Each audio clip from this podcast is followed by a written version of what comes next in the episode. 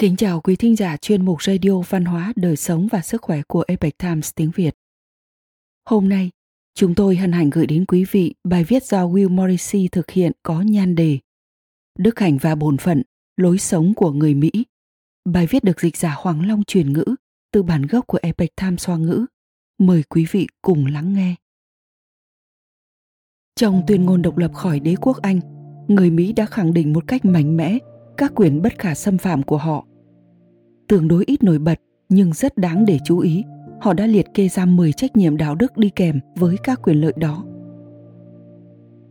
Khi tuyên bố ly khai chính trị của mình, họ đã bắt đầu với việc nhận ra một trách nhiệm tuân thủ sự tôn trọng nghiêm túc đối với các quan điểm khác nhau của nhân loại bằng cách nêu rõ nguyên nhân cho các quyết định của mình.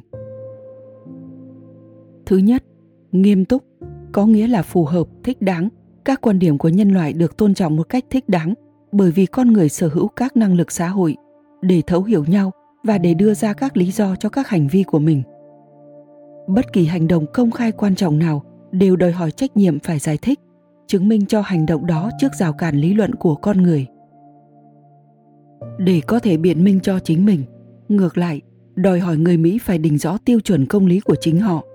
Tiêu chuẩn đó chính là quyền lợi tự nhiên bất khả xâm phạm, bao hàm cả cuộc sống tự do và sự mưu cầu hạnh phúc thứ hai công bằng là một trong số bốn đức tính cổ điển trọng yếu được định nghĩa và trao chuốt bởi Plato, Cicero và các nhà triết học nổi tiếng khác cho đến những vị vĩ nhân đã ghi tên trong bản tuyên ngôn độc lập.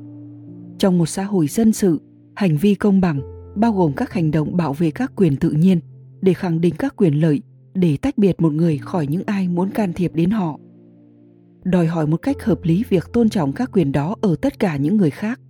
Bởi vì, tất cả con người được tạo ra bình đẳng, tất cả đều có quyền được hưởng các quyền tự nhiên của họ, mà không bị bạo chúa làm xáo trộn. Các chính phủ bảo đảm các quyền đó được thành lập dưới sự đồng thuận của các cơ quan quản lý. Điều này có nghĩa là sự đồng thuận đó không chỉ đơn giản là đồng tình hoặc là sẵn lòng, nó chỉ có thể có nghĩa là sự thỏa thuận hợp lý. Thứ ba sự đồng thuận hợp lý đối với các quyền tự nhiên bao hàm một mức độ khiêm tốn của một đức tính cổ điển khác là sự khôn ngoan. Trong trường hợp này, đó là điều mà aristotle gọi là trí tuệ lý thuyết, sự hiểu biết các nguyên tắc tổng thể hoặc trừu tượng. Người mỹ nhận ra trách nhiệm của họ là thấu hiểu bản chất của con người là gì. Không chỉ là bản chất của người dân hoa kỳ, người anh, người pháp, mà là cả nhân loại.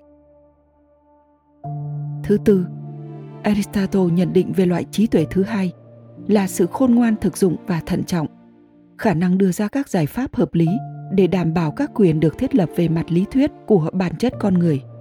Thận trọng, bản tuyên ngôn độc lập nêu rõ. Ra lệnh sẽ không thay đổi các chính phủ được thành lập lâu đời chỉ vì một số nguyên nhân nhỏ bé và nhất thời. Các chính phủ lâu đời đã tồn tại được rất lâu là vì họ có một số các nguyên nhân tốt đẹp họ đã đứng vững qua các bài kiểm tra kinh nghiệm của thực tế. Phần lớn bản tuyên ngôn độc lập được đưa ra để chỉ rõ nguyên nhân tại sao những người ký tên đã nợ nhân loại một bảng kê danh mục không hề nhẹ nhàng và nhất thời. Họ là những con người sâu sắc và nhìn xa trông rộng, và nếu không lường trước được kết quả có thể xảy ra, họ sẽ gần như là thất bại trong việc thực hiện đức tính thận trọng. Thứ năm, có liên quan mật thiết với thận trọng là đức tính cổ điển thứ ba, sự tiết chế. Cũng giống như hầu hết nhân loại, người Mỹ đã thể hiện sự kiên nhẫn trong việc chịu đựng những áp bức có thể chịu đựng được khi còn là thần dân của đế quốc Anh. Chỉ khi một chuyến tàu dài của sự hành hạ tiết lộ ý định của đế quốc nhằm kiềm hãm họ bên dưới một chế độ chuyên chế đã đưa đến cho họ không chỉ quyền lợi mà còn là sứ mệnh tống khứ chế độ đó và đồng thời xây dựng một trật tự mới sẽ bảo đảm các quyền tự nhiên của họ cả thận trọng và tiết chế đều chứng minh cho quyền cách mạng và đồng thời là nghĩa vụ để thành lập một chế độ sẽ làm tốt hơn trong thực tế. Thứ sáu, đức tính cổ điển thứ tư là kiên cường. Nếu không có nó, chỉ với sự thông minh, công bằng và tiết chế thì sẽ khiến bạn cao ngạo và khô khan. Như một người quản lý đội bóng chày đã từng nói về đối thủ của mình. Người giỏi thường về đích sau cùng. Dựa theo đó, người Mỹ đã tuyên bố ý định bảo vệ những quyền lợi của họ cùng với một bản lĩnh của nam nhân. Cần lưu ý rằng bản lĩnh nam nhân trong tâm trí họ không có phân biệt giới tính. Phu nhân Abigail Adams là không hề kém bản lĩnh so với chồng là John Adams, vị tổng thống thứ hai của đất nước Hoa Kỳ. Ông cũng hiểu rõ về điều này và cũng nhìn nhận như vậy. Nhìn về cuộc chiến tranh cách mạng Hoa Kỳ, ông đã viết rằng đó là thời kỳ thử thách đối với linh hồn của cả những người phụ nữ và đàn ông. Và những người phụ nữ Mỹ đã thể hiện không hề kém cạnh so với chồng và con của họ. Nhiều thập kỷ sau đó, ông Tocqueville Hào Hiệp là cựu Bộ trưởng Bộ Ngoại giao nước Pháp đã đi xa hơn khi nói rằng đất nước Hoa Kỳ đã thành công trong việc giành được chính quyền là nhờ chủ yếu vào sự ưu tú của những người phụ nữ ở đất nước họ so với những người phụ nữ thường ở trong các phòng khiêu vũ và quán rượu nơi châu Âu, nơi mà đức tính kiên cường đã gần như lỗi thời. Thứ bảy, những người ký tên cũng đề cao sự lễ độ để chống lại chủ nghĩa man dợ. Theo ý nghĩa của họ thì không phải là nói về thời nguyên thủy. Điều mà họ nói tới là nham hiểm và thủ đoạn, những mưu đồ để thống trị bằng bạo lực và dối trá, hoặc nói theo cách của họ thì là bội bạc và tàn nhẫn. Theo tiêu chuẩn này, những chính sách của Vương quốc nước Anh đối với các thuộc địa Mỹ là rất man dợ. Những lễ nghi và sự phô trương văn minh bề ngoài chỉ là ra vẻ mà thôi. Nhà triết học Aristotle hiểu rõ bản chất nhân loại không chỉ là lý trí mà còn có chính trị hoặc dân sự. Đối với chính trị, ông có ý nói về người cai trị và người được cai trị, như là những người chồng tốt và người vợ cùng nhau làm việc nhà gọn gàng ngăn nắp và như là những công dân làm tròn bổn phận của họ trong xã hội. Quy tắc chính trị và dân sự trái ngược với quy tắc làm cha mẹ, quản lý con cái vì lợi ích của chúng. Bổn phận công dân tương đương ở đây sẽ là một vương quyền, một người đàn ông hoặc một người phụ nữ cai trị vì lợi ích của các đối tượng, thường được mô tả như các con dân của vua chúa quy tắc chính trị và dân sự cũng trái ngược với quy tắc giữa nô lệ và chủ nhân, cái được thành lập, theo như nhận định của ông aristotle, là vì lợi ích của chủ nhân hơn là của các nô lệ tác dụng của việc cư xử văn minh một cách tự nhiên sẽ đối đãi với con người công bằng như những công dân bình đẳng trong một chế độ được định ra để mọi người dân đều có sự hiện diện trong chính phủ, chính phủ của sự đồng thuận.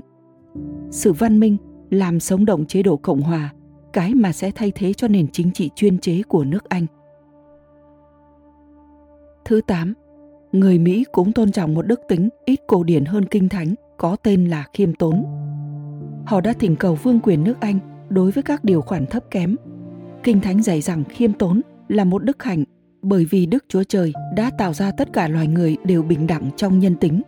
Họ bình đẳng trước Chúa và bên dưới Chúa. Trong tiếng Do Thái, từ ngữ chỉ sự khiêm tốn gọi là Anav xuất hiện thường xuyên gắn liền với vĩ nhân vĩ đại nhất trong tất cả những nhà sáng lập ra người Do Thái. Đó là Moses, một nhà lập pháp vĩ đại.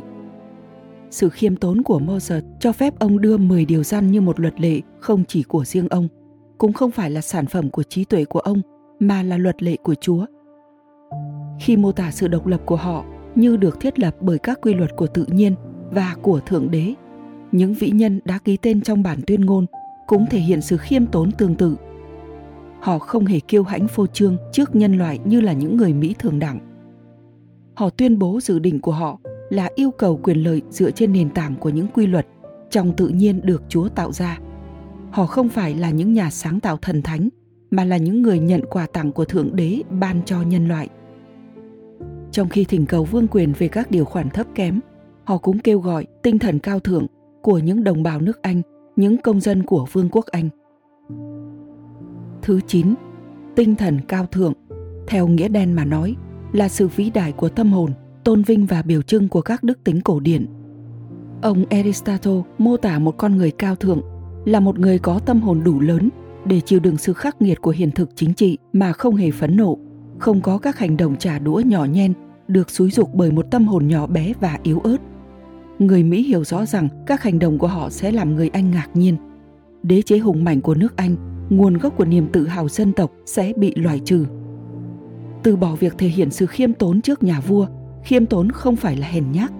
Hoa Kỳ chỉ yêu cầu công dân của họ không gì khác ngoài sự vĩ đại của tâm hồn họ cũng có thể đòi hỏi không ít từ chính họ như vậy họ giữ một cách đối xử phù hợp là xem người anh là kẻ thù trong chiến tranh và là bằng hữu trong hòa bình Họ nhìn thấy rằng cuộc chiến vì độc lập sẽ khơi gợi những cảm xúc dần dữ trong trái tim để chống lại những con người bình thường kia.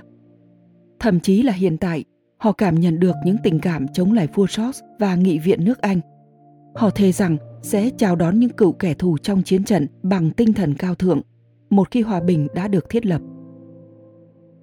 Chưa có trường hợp nào mà khiêm nhường trong kinh thánh và đức tính cao thượng cổ điển dễ dàng kết hợp lại với nhau. Những vĩ nhân đã ghi tên trong bản tuyên ngôn độc lập đã làm được điều này. Họ có thể làm được như vậy là bởi vì họ thấu hiểu rằng khiêm nhường là một đức tính hỗ trợ cho sự tôn trọng xứng đáng trong xã hội dân sự. Đối với một vị vua trong chừng mực tuân thủ các quy luật của tự nhiên và thượng đế, trong xã hội dân sự và bản chất tự nhiên, đối với chúa và luật lệ của ngài, được các dân tộc và quốc vương, thường dân và quý tộc tuân theo. Thứ 10 cuối cùng, một lời cam kết khác nữa của người mỹ là danh dự thiêng liêng của chúng tôi nếu người mỹ nợ một sự tôn trọng nghiêm túc đối với tất cả quan điểm của nhân loại, thì họ đang mang một món nợ danh dự với mọi người, đặc biệt là lòng trung kiên trong một hành động vĩ đại được sẻ chia. Chính là sự thành lập chính phủ tự chủ ở quốc gia của mình. Họ sẽ không phản bội người khác, họ sẽ tôn trọng quan điểm của người khác. Tuy nhiên trong nghĩa vụ này, mỗi người đều xứng đáng nhận được sự đồng tình tốt đẹp từ những người đồng hương. Lần đầu tiên trong chiến tranh lần đầu tiên trong hòa bình, lần đầu tiên trong trái tim của mỗi người bạn đồng hương của ông. George washington đã phục vụ như một người dân hoa kỳ mẫu mực, là tấm gương cho tất cả những người đồng hương của ông. Đầu tiên, trong chiến tranh, ông đã chứng tỏ sự dũng mãnh trên chiến trường và lòng dũng cảm trong nghĩa vụ công dân. Sau chiến tranh, ông đối mặt với một cuộc đảo chính quân sự sắp diễn ra. Lần đầu tiên trong hòa bình ông đã thể hiện một sự tôn trọng tự tế của mình đối với nhân loại bằng bài diễn văn chia tay, ngăn chặn các liên minh quân sự ở châu âu, nung nấu cho một cuộc chiến và dẫn dắt những người đồng hương của ông đến với một bản hiến pháp được thiết kế nhằm bảo đảm công lý cho tất cả công dân Hoa Kỳ. Ông đã chứng minh cho họ thấy rằng ông sở hữu trí tuệ để thiết lập một chính phủ bằng sự đồng thuận. Và ông đã giành được vị trí đầu tiên trong trái tim của những người đồng hương bằng sự lễ độ không khoa trương của mình. Sự khiêm nhường của ông trước bất kỳ lời đề nghị oán trách nào về việc ông sẽ được phong làm vua. Và có lẽ trên tất cả là sự vĩ đại của tâm hồn và cảm giác danh dự của ông những đức tính quý tộc mà ông đã khiêm nhường đặt vào để phục vụ nền cộng hòa mà người dân Hoa Kỳ đã chiến đấu và chiến thắng được. Trong tất cả những điều này, vị Tổng thống Hoa Kỳ đầu tiên George Washington đã trở thành một hiền thân sống động của những nguyên tắc trong bản tuyên ngôn độc lập. Họ là những người thực hành trước nhất và là điển hình cho những người dân Hoa Kỳ về những đức tính được quý trọng. Trong suốt cả quá trình thử thách linh hồn của việc thay đổi chế độ cách mạng và xây dựng chế độ hòa bình, Washington và những người dân Mỹ của ông không bao giờ xem những đức tính là bản sắc của riêng Hoa Kỳ, mà đúng hơn là di sản được thừa kế của tất cả nhân loại, tuân theo quy luật của tự nhiên và đấng tạo hóa. Quý thính giả thân mến, chuyên mục Radio Văn hóa, Đời sống và Sức khỏe của Epoch Times tiếng Việt đến đây là hết. Để đọc các bài viết khác của chúng tôi, quý vị có thể truy cập vào trang web epochtimesviet.com. Cảm ơn quý vị đã lắng nghe, quan tâm và ghi danh theo dõi kênh. Mến chào tạm biệt và hẹn gặp lại quý vị trong chương trình lần sau. Kính chúc mọi điều bình an và tốt lành tới quý vị cùng người thân.